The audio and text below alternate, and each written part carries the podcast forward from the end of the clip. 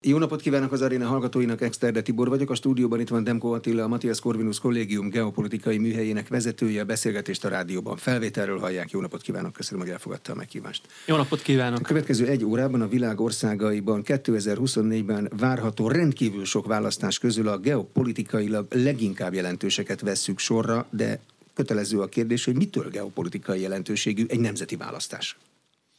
Nem az ország méretétől függ ez, eh, hanem a helyétől, illetve a világpolitikában betöltött szerepétől, potenciális szerepétől.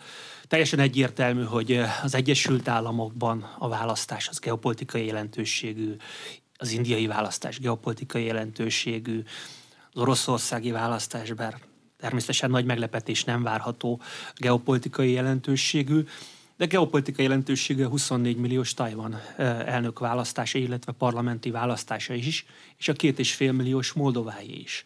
Tehát az ország helyétől rengeteg függ, lehet egy nagyobb ország, itt van előttem a lista, tehát Mexikóban lesznek parlamenti választások, ugye itt egy több mint 100 milliós országról van szó, de geopolitikailag kevesebb jelentősége van, mint a moldovai vagy a tajvani választásnak, ez egyértelmű. De attól geopolitikai jelentőségű egy kisebb ország választása, hogy kik a szomszédai, vagy hogy milyen szövetségi rendszerben van, vagy hogy éppen milyen konfliktus zajlik a területén, vagy ezek összességétől, meg még 30 másik ilyen típusú tényezőtől? Természetesen, ahogy mi nézzük, tehát ahogy a geopolitikai műhelyben mi nézzük, mi követjük uh, nyilván a választásokat, de nem belpolitikai szempontból értelmezzük őket, ez különösebben minket nem érdekel, hanem hogy a világ nagy folyamataira milyen hatással lehetnek. Tehát, hogyha mondjuk egy tényleg nagyon apró, gazdaságilag teljesen jelentételen Moldovába most nagyon elegyszerűsítek, egy orosz párti jelölt kerül hatalomra, és mondjuk a jelenlegi elnök asszony Maja Sandu megbukik, annak van tovább gyűrűző jelentősége Tajvannak óriási jelentősége van. Tehát ennek a választásnak potenciálisan nagyon nagy jelentősége lehet.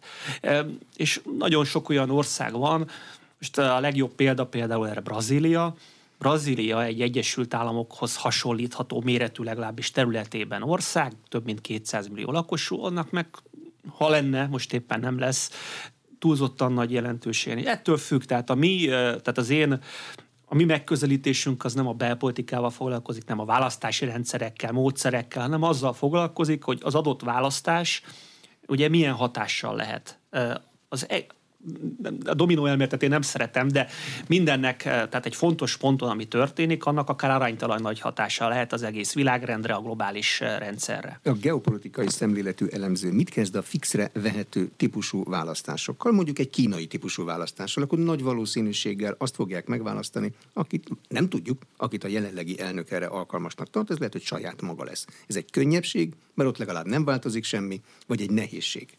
Kína esetében nem látjuk a belső folyamatokat, tehát ilyen értelemben, és nem, hogy mi nem látjuk, attól tartok, hogy még az amerikai hírszerzés sem látja nagyon sokszor, hogy mi dönt el egy eh, miniszteri pozíciót, mi dönt el, mi döntette el Xi Jinpingnek ugye ezt a harmadik eh, ciklusát. Eh, van benne könnyebbség is, mert szinte biztosra lehet menni mondjuk Oroszország esetében, hogy Vladimir Putyin lesz az elnök.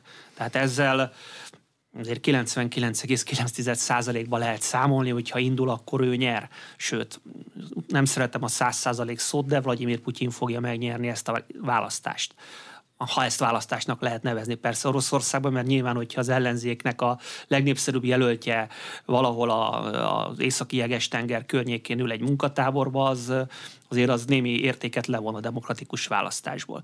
Tehát könnyebbség is, de ugyanakkor a nem átlátható rendszerekben nagyon nagy bizonytalanságok is vannak, mert Kína esetében azért valamilyen szinten egy Trump vagy egy Biden egy ismert tényező. Ugye megnyilatkoznak nap, mint nap, azért az életük egy jelentős része, még akkor is, ha ne legyenek illúzió, nagyon sok minden a színfalak mögött történik, de azért sokkal több minden látható. Xi Jinpinget megfejteni, hogy mi motiválja, mi viszi előre, miért van ez a harmadik ciklus, mit akar a kínai elit, milyen törésvonalak vannak benne, mert vannak, tehát ne gondoljuk azt, monolitok sehol nincsenek, Kínában Észak-Koreában. Szerintem még ott, ott se. Hát ugye nyilván ott, aki nagyon ellene szól, az gyorsan egy kivégző asztag előtt támad, találja magát, de biztos, hogy nem egy hatalmi központ van, tehát szerintem nem ismerem észak félretés ne legyen, tehát itt most csak tippelek, de azt azért, hogy a hadseregben lenne egy önálló hatalmi központ, és Kim Jong-un teljes mértékben százszerzalékos diktátor lenne, nem vagyok ebbe se teljesen biztos. Lehetséges, hogy így van. Félértés, nagyon nem, nem ismerem Észak-Koreát, meg nyilván Kínát se olyan mélységében, hogy ezt elemezni tudjam. Kína esetében viszont számos jele van annak, hogy nem egy, nem egy központú. Tehát azért ott, azért ott vannak klikkek, csak nem átlátható még mondom, Amerikában azért sok minden látható, sok minden nem látható, de nagyon sok minden látható. Egyszerre, hogy a választ megadjam ezután a hosszú felvezető után, egyszerre könnyebbség, de, de nehézség is. Mennyire mélyen kell belemenni egy geopolitikai szemléletű elemzőnek az adott választási rendszerbe? Az például nézi, hogy a listás mandátumokat dont módszerrel osztják-e ki, mint nálunk szokás, vagy az európai parlamenti választáson szokás, vagy ez részletkérdés, az a lényeg, hogy a végén kiviszi? Nézze, um, ugye itt nálunk például szakértők vannak, tehát én nyilván nem foglalkozom a legtöbb választással és az adott választásnak a metódusával. Az eredmény számít. Tehát az egy más, más műfaj, aki foglalkozik a választási rendszerrel. Mi nem megyünk bele a mélységekbe. Nem megyünk bele a mélységekbe, az adott politikai rendszernek a, a mélységeibe, azokra támaszkodunk, akik ebbe belemennek. Tehát mi nem elemem, én meg az én csapatom nem elemez úgy, hogy egy adott választási rendszer az milyen. Tehát nem fogjuk az elektori eh, rendszert mondjuk az Egyesült Államokban mélységeiben elemezni, hanem egyszerűen megnézzük azokat, akik elemzik. És ennek alapján, eh, tehát ilyen értelemben másokra támaszkodunk. Én is egyébként sokszor a kollégáimra támaszkodom, ők segítettek a mai felkészülésben is. Ez teljesen egyértelmű, hogy a kapacitás hiány, meg egyáltalán a mi fókuszunk az a külpolitika, a biztonságpolitika, a geopolitika, tehát ilyen értelemben teljesen mindegy, hogy milyen módszerrel osztják ki a, a, a helyeket, mondjuk egy parlamentben, hogy arányosan, vagy a mindent visz alapon, ugye az elektori rendszer az a mindent visz alap egy adott állam, vagy a legtöbb államban, ha jól tudom, nem mindenhol van így. Ez, ez minket nem érdekel.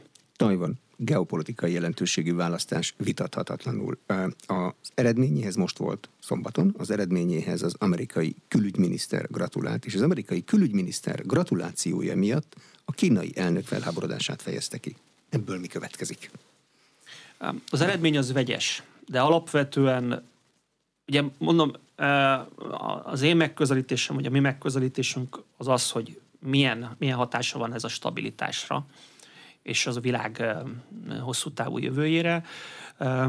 Alapvetően azt lehet látni, hogy ugye Tajvan inkább egy elnöki rendszer. Itt, itt egyébként számít a választásnak a módszere, meg az adott országnak a politikai, pontos politikai berendezkedése, tehát Tajvan, ahol a francia és az amerikai elnöki tehát egy erős elnök van. Nem olyan erős, mint az amerikai azért a tajvani elnök, de ő határozza meg a külpolitikát és a biztonságpolitikát.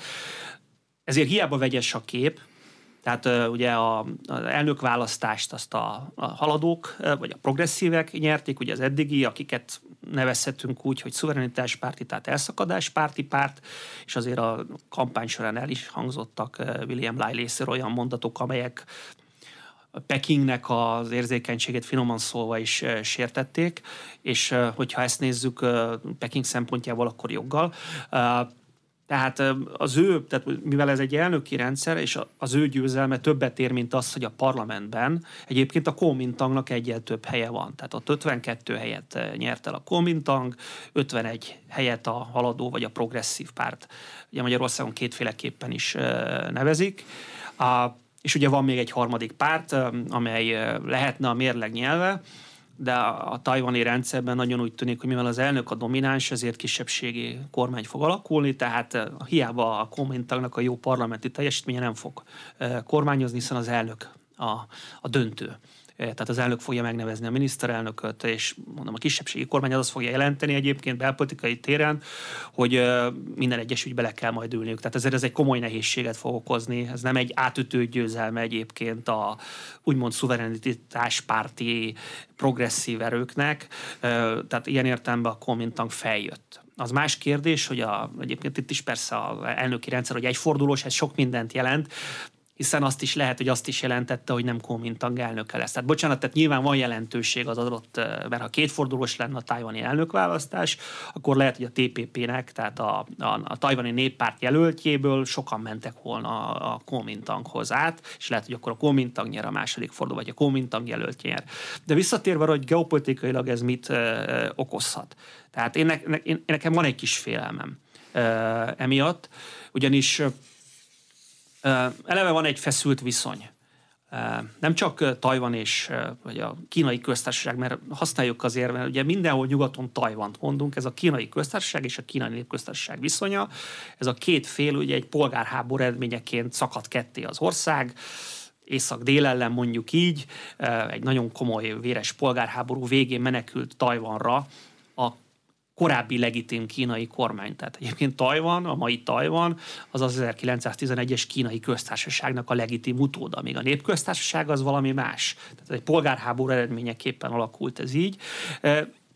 És ugye ez önmagában egy hatalmas feszültség, ugye nem engedheti meg Peking azt, hogy a szuverenitás útjára lépjen egyébként egy olyan terület, ami jogilag kínái, az a kérdés, azon lehet vitatkozni, hogy melyik kínái, a köztársasági vagy a népköztársasági, de kínái. Bocsánat, de hogyha ezen vitatkozunk, akkor meg kell említenünk, hogy a Peking szerint egy Kína van, és annak része Tajvan. De mindenki szerint egy Kína van a világban. Tehát magyarán senki nem mondja azt, hogy Tajvan az valami másik Kína volna. Tehát nincs ja, olyan, hogy elismerik se az Egyesült Államok, se senki. Nyugati sajtó, nyugati sajtó kezdte ezt el, és én ezt nagyon veszélyesnek tartom, hogy idézőjeles az, hogy ez újraegyesítés, elkezdik a történelmi magyarázatokat. Az a nyugati sajtó, amikor valaki a történelmről kezd el magyarázni, akkor általában lekavarják. Most magyarázza azt, hogy a Tajvan hogy alakult ki, hogy ez későn lett ugye Kína része, hogy ezt nem is uralta igazából a, a és ilyen magyarázatokat látunk nagyon komoly a CNN-nek, a, meg a BBC-nek, nagyon komoly nyugati csatornákban, hogy egy történelmet magyarázzák, hogy ez miért nem Kína.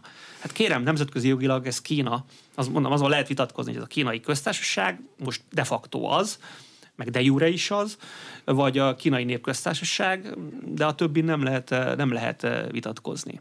Addig a kérdésig eljuthat a feszültség, hogy Peking Tajvan ellen katonai akciót indít? Ugye saját maga ellen indítana az ő megfogalmazása szerint. Nem csak a nemzetközi jog szerint is. Tehát ez nem egy olyan agresszió lenne, ezt nagyon fontos tisztázni, hogy az Ukrajna elleni agresszió a nemzetközi jognak, egyáltalán Oroszország vállalásainak, hiszen 1994-ben Oroszország biztosította Ukrajnát a határai sértetetlenségéről, a teljes megszegése volt. Itt Kína nem, nem hogy nem, most a népköztársaságról beszélek, nem, hogy nem biztosította Tajvant a határaira, hanem azt mondja, hogy nem is létezik, ezt a világ összes állama, bocsánat, nem fejeztem be az előző, ezt a világ összes állama elfogadja, hogy Tajvan nem létezik, mert a világban nagyjából 180 valahány ország azt mondja, hogy a kínai népköztársaság Kína legitim képviselője, és talán 13 ország, de nagyjából 10 körüli ország mondja azt, hogy a kínai köztársaság Kína legitim képviselő, és egyébként az Egyesült Államok is azt mondja, Magyarország is azt mondja, hogy mi az első között ismertük el egyébként a népköztársaságot, még 49-ben, ugye hát akkor nyilván a szocialista vagy a kommunista szolidaritás miatt, mint Tajvan legitim, vagy a Kína legitim képviselőjének, tehát igazából nincs ilyen. Az világon... Egyesült Államok hivatalos tajvani kapcsolattartója Peking. Nem, tehát az Egyesült Államoknak Tajvan szigetén is van egy képviselete. Tajvan szigetén rengeteg képviselet van, csak egyiket se hívják nagykövetségnek. Kereskedelmi képviselet, kulturális képviselet, valami nevet adnak neki. De Tajvan, mint olyan, nem létezik. Ez csak a nyugati sajtóban súlykolják, hogy Tajvan, mint egy de facto szuverén állam létezik, de senki nem ismeri el. Tehát mondom, ez pont az ellentéte az ukrán történetnek, amikor Oroszországnak a hódítását sem ismeri el senki. Oroszország hódítását nem ismeri el senki. Itt meg kvázi a szuverén Tajvant nem ismeri el senki, amiről egyébként a jelenlegi elnökjelölt beszélt többször, hogy ez a, ez a stratégiai cél. Tehát ilyen értelemben most visszatérve a kérdésre ismét, bocsánat a hosszú felvezetőért, feszültség van a rendszerben, és ez növeli a feszültséget. Tehát ha Kuomintang tudott volna nyerni, az valószínűleg feszültség csökkentő lett volna, ez nem csökkenti a feszültséget. Ráadásul azt mond, nem, az a probléma, hogy nem egy magába van. Tehát nem csak arról van szó, hogy van a orosz-ukrán háború, nem csak arról van szó, hogy a közel-keleti háború van, ami egyébként elvonja a nyugati figyelmet, meg az amerikai erő egy részét is a térségről. Most azért is próbálnak vissza menni egy kicsit a, a távol-keletre, de ott van a dél-kínai tenger, amit egyébként kínai köztársaság ugyanúgy magának követel, mint a kínai népköztársaság, tehát Tajvannak is van támaszpontja. A, a dél-kínai tengeren, Tajvan sem, Tajvan sem ismeri a Fülöp-szigetek, Malajzia, Vietnám határait, tehát itt komoly konfliktusok vannak. Most a Tajvant, ha Tajvant mondjuk, akkor kérem értse mindenki a kínai köztársaságnak, ami ugye Taipei, jelenleg Taipeibe székel a központja, és Japánnal is vannak egyébként, egyébként ennek a kínai köztársaságnak, ugyanúgy, hogy a kínai népköztársaságnak. De nagyon sok a feszültség ott. És hogyha valami történik mondjuk a dél-kínai tengeren, az nem biztos, hogy nem, nem lesz egyből hatása. Tehát én attól tartok, hogy nagyon sok pont van abban a térségben is, hogy történjen valami, valami baleset vagy valamit a kínaiak már úgy, ért, úgy értelmeznek, hogy ez a provokáció már túl sok volt. Mert ugye például az amerikaiak egyébként nemzetközi jogi szempontból teljesen jogosan azt szokták csinálni, hogy a, a dél-kínai tengeren kiépített szigetek is, itt most tegyük ezt idézőjelbe, a kínaiak zátonyokat építettek ki szigetek között mondjuk átmennek. A kínaiak azt mondják, hogy ez kínai terület. Az amerikaiak meg azt mondják, mondom, nemzetközi jogi szempontból szerintem az amerikaiaknak van igaza, hogy ez, ezek nemzetközi vizek. És már hány ilyen eset volt, amikor a kettő majdnem egymásnak ment? Tehát... De ilyenkor mind múlik az, hogy elsül egy rakéta mind a két fél stratégiai higgadságán? Tudja, hogy a másik azért csinálja, tudja, hogy milyen válasz várhat rá, és akkor ennyiben megállnak? Mi lesz, hogyha lesz ott egy ideges tiszt?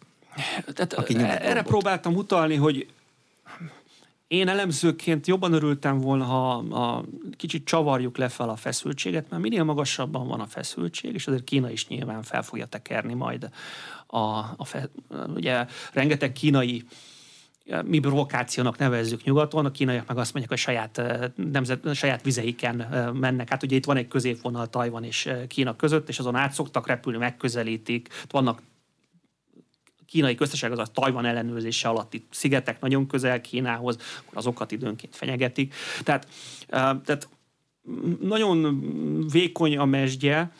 Eddig én azt gondolom, hogy mind a két fél, az USA, és azért azt a vonalat nem lépte át, meg Kína sem lépte át azt a vonalat, ami egy eszkalációhoz vezetne. De ahogy mondta, lehet egy ideges tiszt, lehet egy ideges pilóta. Ugye a probléma egyébként az, hogy mondjuk egy légi incidensnél ott másodpercek alatt kell dönteni egy adott helyzetben. Amikor mondjuk... pilóta ügyességé múlik, hogy lesz-e háború?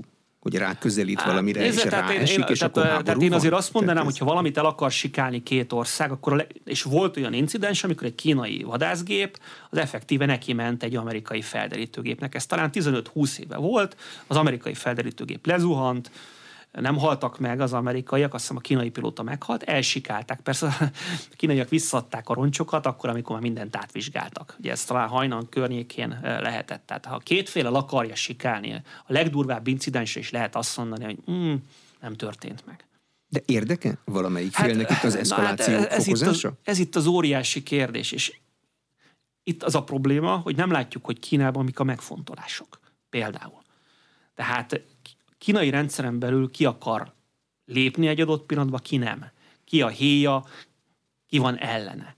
És ez, ekkor jön az, hogy akkor gyakorlatilag lehet kremlinológiát játszani, hogy a pekingi rendszeren belül, vagy például mondjuk Kínának most komoly gazdasági nehézségei vannak, hát erre szokták mondani néha, hogy egy konfliktusnak a felcsavarása az eltereli a figyelmet a belső gazdasági nehézségekről. Tehát nagyon sok mindent nem látunk, az viszont látható, vagy nagyon úgy tűnik, nagyon sok elemző azt mondja, hogy Kína még nem kész.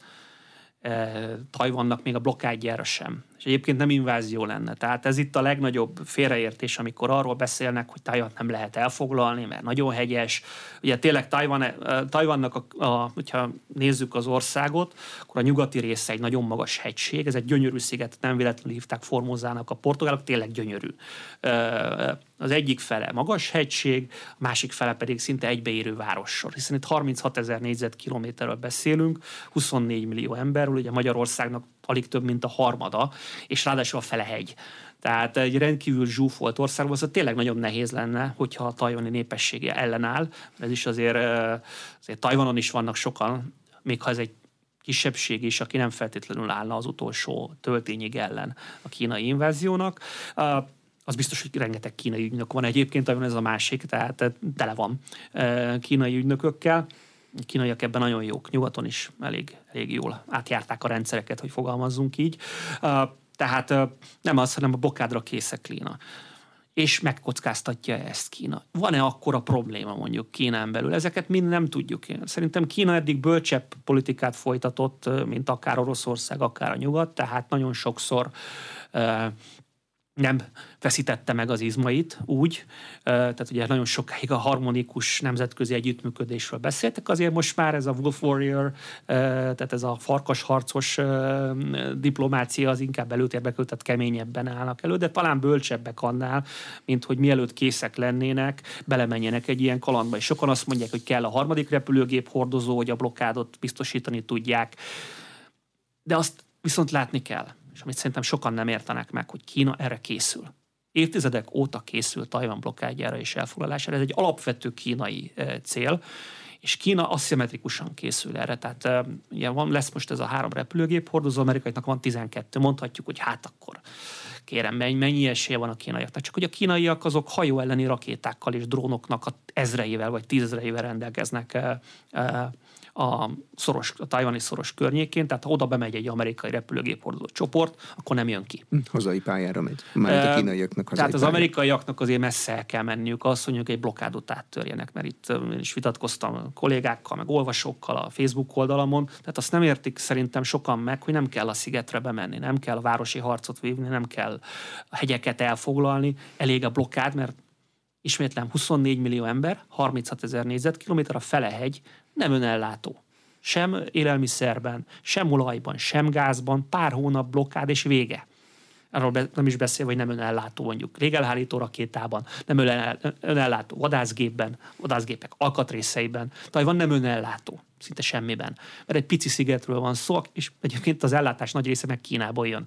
Azt azért tegyük hozzá, hogy nagyon komoly a kínai tajvani kereskedelem. Tehát ez egy nagyon bonyolult probléma, amiket én megmondom őszintén, nagyon nagy ellenőrzéssel néztem a nyugati sajtónak az elemzéseit, meg most a, a nagy örömködést. Nem látjuk, hogy mivel játszunk.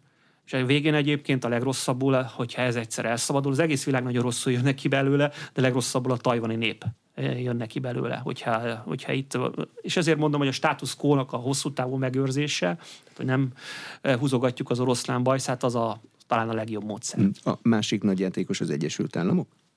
Persze van kapcsolat Peking és Washington között Tajvan kérdésében? Erről nyilvánosan lehet tudni bármit? Folyamatos a kapcsolat. De beszélt is Biden Xi Jinpinggel, tehát vannak találkozók, vannak legfelsőbb szintű találkozók. A diplomáciának a nagy része az nem a, sajtó oldalain zajlik, nem a CNN-en zajlik, főleg ilyen érzékeny esetekben, tehát folyamatos a kapcsolat a hírszerző közösségek között, egyébként az oroszokkal is folyamatos, meg a diplomáciai kapcsolat is folyamatos. Tehát mennek az, hogy én ezt el tudom fogadni, ezt már nem.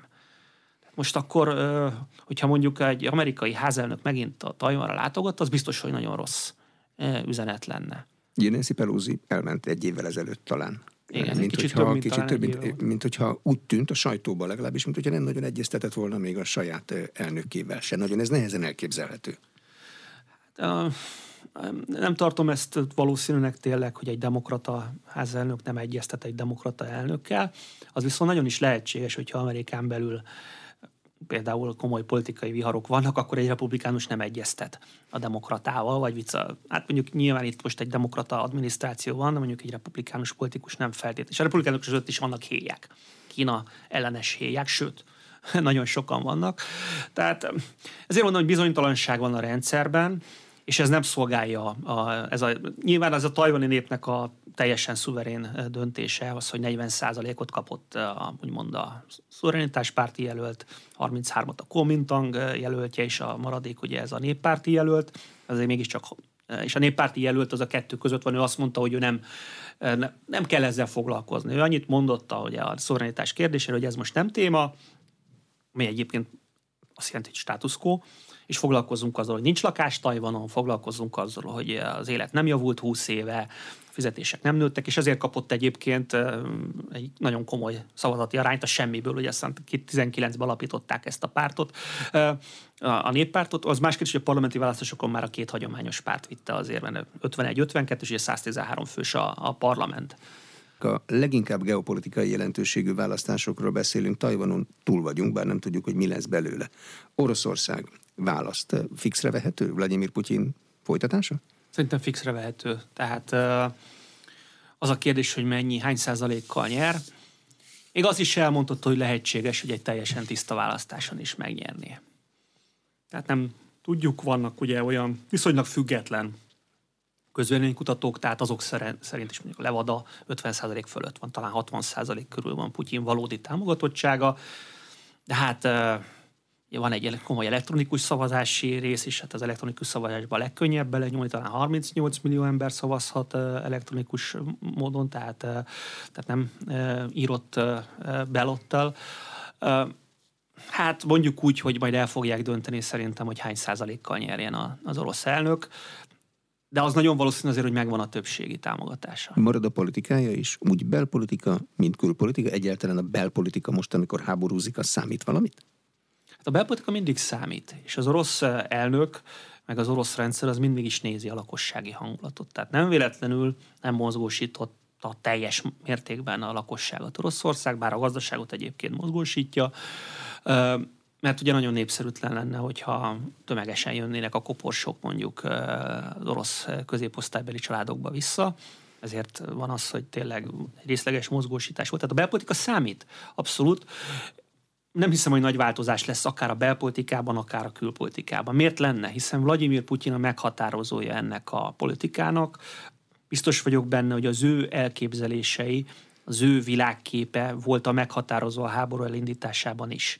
Persze lehetnek tanácsadók, akik fontosak, befolyásosak, de Putyin nem egyszerűen egy, egy előre tolt ember, nem egy bábja mögöttes erőknek, ő maga a, a központ, ami köré szerveződött ez az egész rendszer. Tehát nem fog ez megváltozni, hiszen Vladimir Putyin ugyanaz a Vladimir Putyin, kivéve, hogyha a brit sajtót olvassuk, és a 15. Vladimir Putyin van már azóta.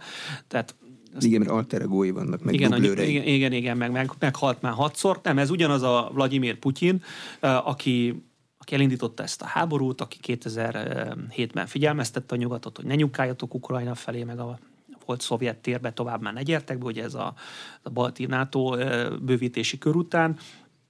Ez ugyanaz az ember, aki ezen a keresztes hadjáraton már azért jó ideje ott van, és vezeti. És miért állna meg? az ő kis kereszt, vagy nem kicsi, nagy, ugye meg geopolitikai és az egész mindannyiunk életét érintő keresztes hadjárat, hogy Oroszország általa elképzelt nagyságáért, ez nem fog megállni, amíg ő él, és mivel valószínűleg Putyin azért a, egy azt mondom, hogy ő a meghatározó, de azért egy rendszernek a terméke, azért nem egyedül gondolkodik így Oroszországban.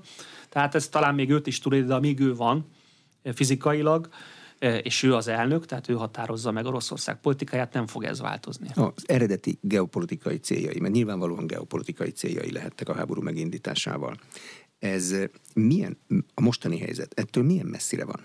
Tehát lehet-e egy olyan pont, amikor azt mondja, hogy már eleget nyertem az eredeti terveimhez képest is, hogy megállítsam a háborút? Az eredeti terv, hogyha abból indulunk ki, hogy milyen volt, mindig nem, nem tudjuk, hogy ő mire gondolt. Csak azt látjuk, hogy mi volt ez a támadás 22-ben, Kiev ellen indult el. Tehát, az eredet, tehát nem arról volt szó, amit mondanak, hogy a Donbass védelme, hanem Kievben akartak hatalomváltást. Ez egyértelmű. Illetve a nyugati, további keleti terjeszkedését a nyugati integrációs szervezeteknek végleg el akarták lehetetleníteni. Szerintem ezt már 14-ben sikerült. Tehát ugye látjuk, hogy Ukrajnának mondjuk a NATO csatlakozásának milyen esélyei vannak most is, hát ugye 14 után se voltak esélyei, de szerintem tényleg az volt, hogy valamilyen szinten Ukrajnában legyen egy, egy olyan állapot, ami Belarushoz hasonlít, hogy ugyan van egy független Ukrajna, de az nagy mértékben Oroszországtól függ, és egy olyan vezetője van, aki nagyon jó viszonyban van, fogalmazzunk így az orosz, orosz elnökkel. Viktor Medvedcsuk nevét mondták, nem csak az övét, akár még azt is hallottam, hogy akár még Janukovicsot visszahozta volna, hogy egy legitimitás legyen, hogy a előzött, az oroszok szerint puccsal előzött elnök tér vissza. Tehát mindenképpen egy ilyen terv volt, hogy egész Ukrajnában kvázi egy orosz barát rendszer állna vissza. A nyugat barát rendszer helyett, bár egyébként nagyon nem szeretem ezeket, a, ezeket az ennyire ennyire éles megkülönböztetéseket, mert szerintem például a Janukovics rendszer az nem orosz barát volt, hanem Janukovics és Klánja barát. De ez egy, ez egy másik történet, szerintem nem menjünk vissza 2014-ig. Hát ez nem lesz. Putyin barát rendszert Ukrajnában most már nem lehet csinálni? Én nagyon nehezen tudom azt elképzelni, hogy Ukrajna nyugati fele elfogadjon, és ezt szerintem az inváziókor is nehéz volt elképzelni, egy olyan elnököt, akit Moszkvából raktak oda. Tehát akkor Ukrajna hasadna. Még akkor is, hogyha az oroszok valahogy valamilyen csoda folytán el tudnának foglalni most 2024-ben egy 3 milliós nagyvárost, ami Kiev. Tehát azért ez katonailag nem egy egyszerű történet, hogyha ellenáll az adott ország. Ez egy hatalmas város Kiev. Tehát szerintem az eredeti terv vagy vágy az ebben a formában nem lesz meg. Az más kérdés, hogy Oroszország is az elejétől kezdve ezt mondom, ukrán területeket el fog vinni. És valószínűleg többet is annál, mint amit most ugye, ellenőrzése alatt tart. Tehát azt nagyon nehéz elképzelni, hogy Ukrajna visszavegye a területeket, hogy egy újabb ukrán offenzíva legyen, ami sikeres. Azt már kevésbé nehéz elképzelni, hogy az oroszok mondjuk bevegyék a Dombaszt nagyon nyögvenyelősen, nagyon lassan, ugye látjuk Avdívkánál, az orosz párti elemzők hetekre mondták Avdívkát, még mindig ellenáll Avdívka, és szerintem még ideig ellen is tud állni Avdívka, de azért morzsolják az ukrán védelmet. Mi lehet még a terv? Tehát uh, szerintem Putyinnak az is volt a terve, hogy nagyon meggyengítse a nyugati uh, uh, integrációs szervezeteket, akár a NATO-t, uh, akár a, az EU-t, hogy Oroszországnak megint nagyobb hangja legyen Európában, mert ők úgy érzik, hogy gyakorlatilag kiszorították őket. De ez sikerült meggyengíteni? Úgy tűnik Szerintem nem, hogy eddig nem. Tehát ugye, mindenki, ugye fegyverkezünk. Persze, fegyverkezik Európa. Az óriási kérdés Egyébként nem, tehát szerintem az oroszok a stratégiai céljukat önmaguktól nem tudják elérni, hogy a nyugati rendszer meggyengüljön, vagy a NATO meggyengüljön. Az amerikai választások, most nem akarom, hogy átmenjünk rá, az elérheti, hogy ja, Amerika a lelke a NATO-nak. Amerika belül megosztott, vagy komoly belső problémái vannak, akkor a NATO-nak a szíve rakoncátlankodik, és a nyugati nyugati szövetségi rendszereknek a tényleg a tengeje az Egyesült Államok hihetetlen mértékben. Hát szerintem Oroszország ezt nem tudja elérni, azt el tudja érni, nyilván, hogy az amerikai belső zavarok nagyobbak legyenek a szokásos orosz hibrid módszerekkel, de ez csak, ez csak egy apró kis részlet, mert az Amerika magától is nagyon megosztott. Nem az amerikaiak fogják az amerikai, nem az oroszok fogják az amerikai belpolitikát teljesen el, elvadítani, hogyha ez megtörténik ugye novemberben. Tehát Oroszország szerintem ahhoz túl kicsi, hogy, hogy önmaga határozza meg az időjárást, úgymond az északi féltekén. Ez a vonat elment, ez a vonat ugye a Szovjetunió bukásával elment, amikor egy nagyon jelentős gyengülést. Ugye a térképre nézünk, és azt gondoljuk, hogy Oroszország 17 millió négyzetkilométer, a Szovjetunió 22 volt, de a térképe majdnem ugyanakkorának tűnik, azért erőben messze nem az azt nem lehet elmondani, hogy mondjuk a kazahok, azok ö, minden pillanatban az oroszok támogatásán gondolkodjanak, gondolkodnának, vagy az azeriek, hogy akkor igenis értettem, azt csináljuk, amit Oroszország Tehát azért komolyan elveszett az orosz hátország Közép-Ázsiában, vagy, a, vagy ugye a Kaukázusban. A baltiakról meg ne is beszéljünk, bár ők nagyon kicsik. Tehát én, én azt látom, hogy Oroszország stratégiai céljait nem fogja tudni elérni önmagától Ukrajnába. Ahhoz nyugaton kell, hogy történjen valami, de annak az okai meg nem az oroszok lesznek, hanem mondom az amerikai belpolitika lehet ennek, ennek az oka. De nem is fog verességet szenvedni. Tehát Oroszország katonailag nem fog verességet szenvedni Ukrajnában, Persze az más kérdés, hogy óriásiak az orosz veszteségek, talán ma reggel lőttek le az ukránok egy vagy két nagyértékű orosz repülőgépet az azovi tengerfet. Ezeket nagyon nehéz. Tehát amiből 5 vagy 6 vagy 7 vagy 8 darab van, és abból egyet elveszít Oroszország több millió dollár, azért ezek fájnak. Ugyanígy a flotta egységek, amelyek elvesztek. Tehát nagyok a veszteségek az oroszoknak de hát ez nem katonai veresség. Tehát ez egy, egy köztes állapot lesz szerintem a vége. Az más kérdés, hogy Vladimir Putyin a választásokon el fogja tudni ezt adni győzelemnek, mert megmutatják azt, hogy rohamütemben újítják fel Mariupolt, és ez igaz, legalábbis a házaknak a külseje az hatalmas tömbökben, utcákban újul meg, ilyen videókkal tele van az internet, be fogják tudni mutatni azt, hogy hálás gyermekek mondják azt, hogy köszönjük a felszabadítást, tehát egy csomó dolgot be fognak tudni mutatni, az orosz média meg fogja győzni az orosz választókat arról, hogy Vladimir Putyin megcsinálta. De az európai média fog arról beszélni, hogy érdemes volt ennyi erőt belefektetni Ukrajna támogatásába, mert mégiscsak maradt valami Ukrajnából, ami pufferállam, és mégse Oroszország szomszédai vagyunk? Persze, tehát ugye nem tudjuk azt, hogy mi lett volna, hogyha Ukrajna semmilyen segítséget, nem a katonai vereséget tudjuk, hogy az lett volna, de azt viszont nem tudjuk, hogy Oroszország át tudta volna venni egész Ukrajnát. Szerintem nem. Ugyanis nem abban a világban élünk, és nekem a legnagyobb problémám a nyugati elemzőknél is, hogy a nacionalizmus erejét nem értik. Tehát minél liberálisabb, meg progresszívabb egy elemző, annál inkább abban gondolkodik, hogy egész Ukrajnát el tudja foglalni Oroszország. Hát nem, mert van egy ukrán nacionalizmus, ami nyugaton az erősebb. Tehát ha nem kapnak az ukránok egy töltényt se, akkor se fogadta volna el Nyugat-Ukrajna az orosz uralmat, legfeljebb akkor a hadsereg veszít, akkor lett volna egy gerilla eh, háború, amit Oroszország előbb-utóbb elveszített volna, szerintem. A gerilla háborúkat a mai világban rendkívül nehéz megnyerni, egész egyszerűen azért, mert minden telefonra lehet venni, minden tud körbe menni a világban, tehát nem lehet már titokban falvakat lemészárolni, mint amit akár az ukrán nacionalisták is csináltak, ezt ugye ezt a lengyelekkel, meg, a, meg ugye csinálták a, az orosz vagy a szovjet KGB-vel, meg a Szovjetuniót támogató emberekkel, ugye borzasztó mészárlások voltak már 41-ben, amikor a németek bementek, vagy nem KGB-nek hívták, akkor még NKVD-nek, teljesen mindegy, értjük, hogy miről van szó. Tehát a oda-vissza mészárlásokat nem lehet csinálni, és itt nem hiszem, hogy Oroszország egy több tízmillió embert, aki Nyugat-Ukrajnában ukrán nemzeti érzelmű, el tudna úgy nyomni, hogy örökre, pro, tehát hogy egy napor pro-oroszok legyenek. A kelet az más, meg a dél az más, mert ott azért bizony van orosz pártiság, ma is van, nem többségi, de megvan Odesszában is. Tehát ne gondoljuk azt, hogy Odesszában mindenki az ukrán zászlóval fekszik le, hanem van, aki az orosz zászlóval fekszik le ma is. Valószínűleg kevesebben vannak, mint 22. február előtt, mert azért Odessa kapott egy-két nagy találatot, meg az élet nem lett jobb. Nekem is van olyan odesszai ismerősöm, aki arról álmodozik, hogy mikor jönnek az oroszok. Moldova. Miért olyan fontos Moldova? Nem olyan nagy a mérete. Hát Moldova megint csak nagyjából nagyjából akkora, mint Tajvan, hát lakosságban tized, akkor a gazdasági jelentősége pedig ezreléke. Tehát Moldova, fogalmazzunk, ugye jó borokon, meg mezőgazdasági termékeken túl nem sok mindent termel, viszont geopolitikailag egy rendkívül fontos ütközőpont.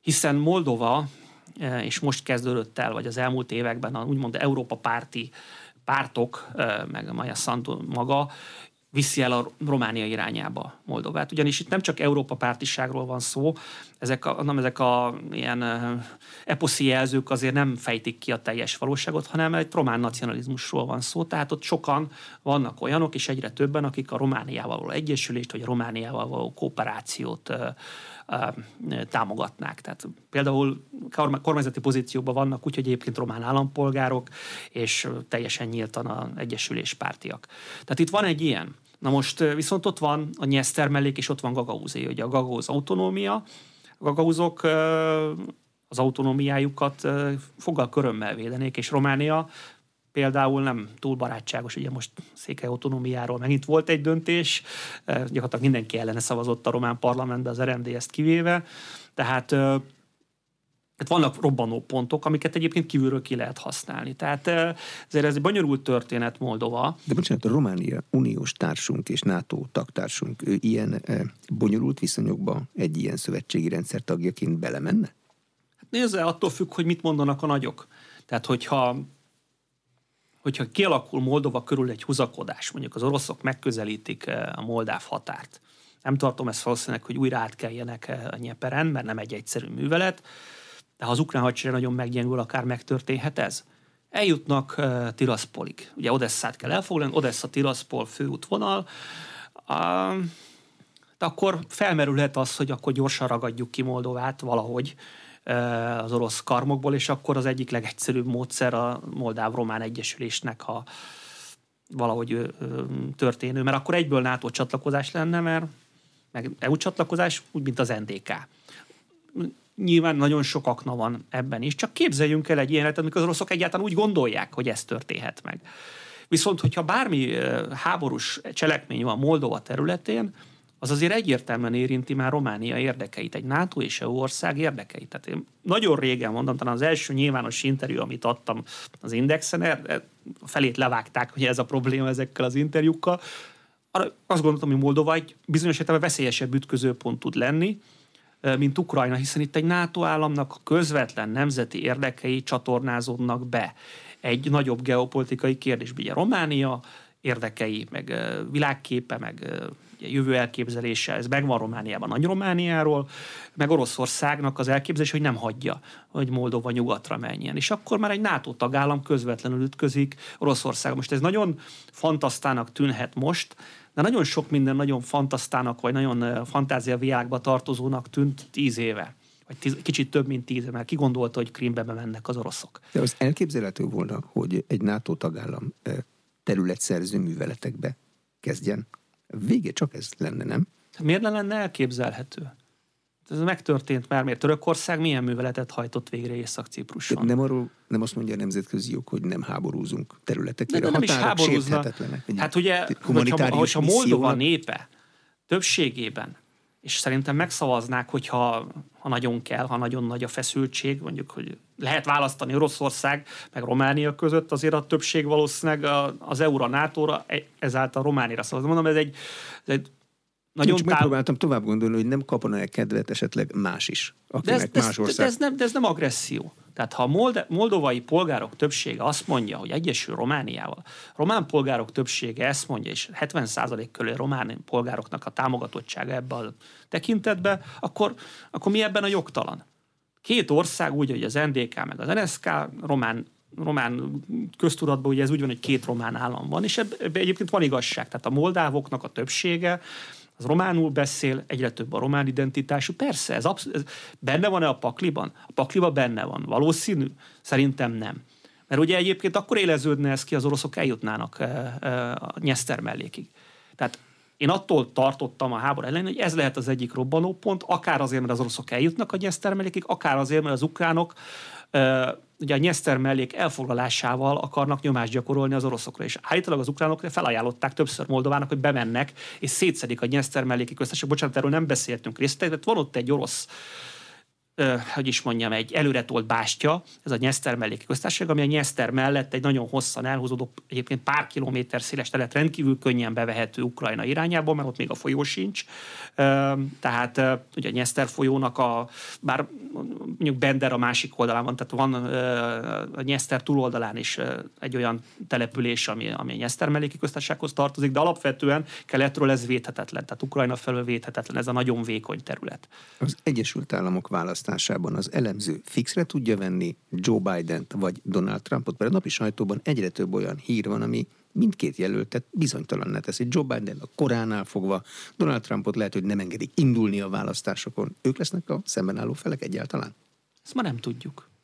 Akkor hát... hogy lehet kalkulálni, hogy mi lesz az Egyesült Államokban, ha azt se tudjuk, hogy biztosra hogy kik állnak majd egymással hát, szemben? Úgy kell kalkulálni, hogy van A verzió, az A verzió az az, most ezt tűnik valószínűnek, hogy egy egy újrajátszása lesz a Biden-Trump meccsnek, és kiszámíthatatlan a mostani adatok az 44-43 Trump javára, de hát januárban vagyunk, november 5-e még rettenetesen messze van. De mi van, hogyha Michelle Obama? Mi van akkor, hogyha azt látják a számokat a demokraták, és Biden azt mondja, hogy fáradt vagyok, idős vagyok, és azért ez igaz. Mi lenne, ha egy fiatalabb, dinamikusabb, de bejáratott név lenne?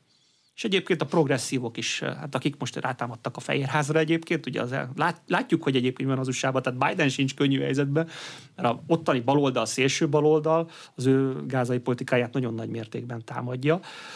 De mi van, hogyha Michelle Obama? Az egy csodálatos jelölt lenne, ha akarja, ha ezt felvállalja, hiszen hozná magával az Obama nevet, hozná magával Barack Obamát, aki a demokrata párton belül máig egy nagyon befolyásos személyiség, nő, fekete, tehát a progresszív értékeknek is rendkívüli módon megfelel. Kamala Harris is nő és fekete. Hát csak és Kamala, nagyon rosszul szerepelt. Kamala harris utálják a pártján belül. Elnézést ezért a kifejezésért. Ő sikeresen megsértett mindenkit, akit csak lehetett. Viszont Michelle Obamát és Obama elnököt, ugye, őt viszont szeretik. És szereti az amerikai nép is, vagy sokkal többen szeretik, mint amennyien negatívan gondolkodnak róla. Nyilván a republikánusok az életben nem szavaznának rá, de van egy olyan, tehát itt egyrészt a úgynevezett swing states tehát a, a, a, nem is tudom magyarul, hogy fordítjuk le, tehát azok az államok, amik ide is oda is tudnak dőlni, számítanak, meg van egy olyan szavazói réteg, aki nem teljesen elhat, elhatározott egyik vagy másik oldal mellett, mert mondjuk elege van Bidennek a gazdaságpolitikájából, elege van a bevándorlásról, de nem szereti Trumpot. De január van most, és a választás az év végén van. Akkor mikor kell elkezdeni fölépíteni egy jelöltet? Mondjuk Michelle Obamát. Elkezd, Obamát nem kell felépíteni. Interjúkat kezd el adni? A női hát, műsorokból visszajön a politikai műsorokba? Már adott például olyan interjút, hogy rendkívül aggódik Trump miatt. De ezt az egyet adta eddig, vagy hozzánk ide ez jutott el. Ez, ez hogy kell Na, ezek azok a kérdések, amit egy olyan elemző tud megválaszolni, aki az amerikai választásokkal részleteiben foglalkozik. De hogyha a név felismerés nézzük, Michelle Obama hol tart, az Obama házas pár hol tart, hát akkor száz százalék. Tehát őt, őt nem kell felépíteni hiszen ő volt a First Lady, az első asszonya az Egyesült Államoknak nyolc éve. Most ez egy teória, tehát félreértés, mm-hmm. én nem tudom, hogy mi lesz. Tehát a legvalószínűbb, hogy visszatérjünk arra, hogy mivel tud egy jellemző számolni, ismerem én, vagy ismétlem, én nem ismerem az amerikai belpolitikai eh, eh, részleteket, hogy erre egyáltalán van-e a demokrata párton belül egy olyan támogatói réteg, aki mögé állna, mert ugye egy pénz is kell egy jelöltnek. Tehát az amerikai választások azok nagyon sok mindenről szólnak, amit nem feltétlenül kerül be a hírekbe, ki mögé fog odaállni, ki mögé fognak odaállni a nagy lobby csoportok. Fegyverlobbi, olajlobbi. Persze. Gépjármű lobby, ilyesmi. Így van. Hát mondjuk a, nyilván a fegyverlobbi közül azok, akik, most tehát a fegyvergyárakat vegyük félre, meg ugye van az NRA, akik a fegyverviselést e, támogatják, azok sose fognak egy demokrata mellé állni, azok csak a republikánusok mögött lesznek, hiszen a demokraták támadják az iskolai mészállások egyéb események miatt a fegyverviselésnek ezt a széleskörű jogát, ami az USA-ban ugye történelmi okok miatt megvan. De nem látjuk ezeket. Én biztos, hogy nem látom, hogy milyen erő terek mozognak, de induljunk ki az alapverzióból Biden-Trump ellen. Hát ez, ez egy elég robbanékony történet. Akármelyik fél nyer, ugye Trumpot gyűlöli, de tényleg nagyon nagy az elutasítottsága ugye a demokrata, kvázi baloldalon, de Biden meggyűlölik ugye a másik oldalon, és ugye van ez a, az előző választásokon, a, hogy elcsalták-e vagy nem. Tehát szerintem nyilvánvalóan ekkora csalás nem lehetett, tehát, de ettől függetlenül rengeteg ember elhiszi azt, hogy ezt a választást elcsalták. Mi van akkor, hogyha Trump megint úgy veszít, mint az előző 2020-as választásokon? Akkor mi van? És már az is robbanásig vezetett. És az is, az is a kapitólium ostromához vezetett. Um, megint csak, de próbáljunk meg a dobozon kívül gondolkodni.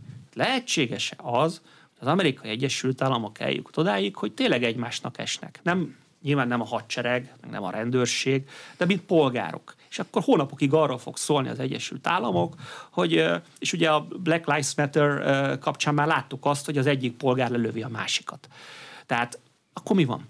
Tehát, és az Egyesült Államok a kulcs tényező az egész nemzetközi rendszerben, tehát Tajvanban is a kulcs tényező, Ukrajna támogatásában is a kulcs tényező, a közel-keleten is kulcs tényező. Mi van, ha az Egyesült Államok nem tud erre figyelni? Már a választási kampányban nem tud annyira figyelni.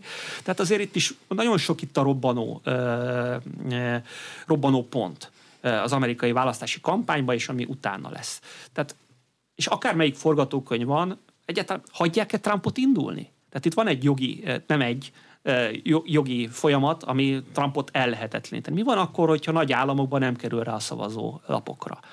Az mondjuk és ezt egyébként a demokrácia szempontjából hogy tudjuk értelmezni, hogy egy 1800X-es törvény miatt nem rakják le, meg amiatt, amit mondjuk a kapitóliumnál csinált, vagy nem csinált, nem rakják le a szavazólapokat. Rengeteg itt a robbanó pont.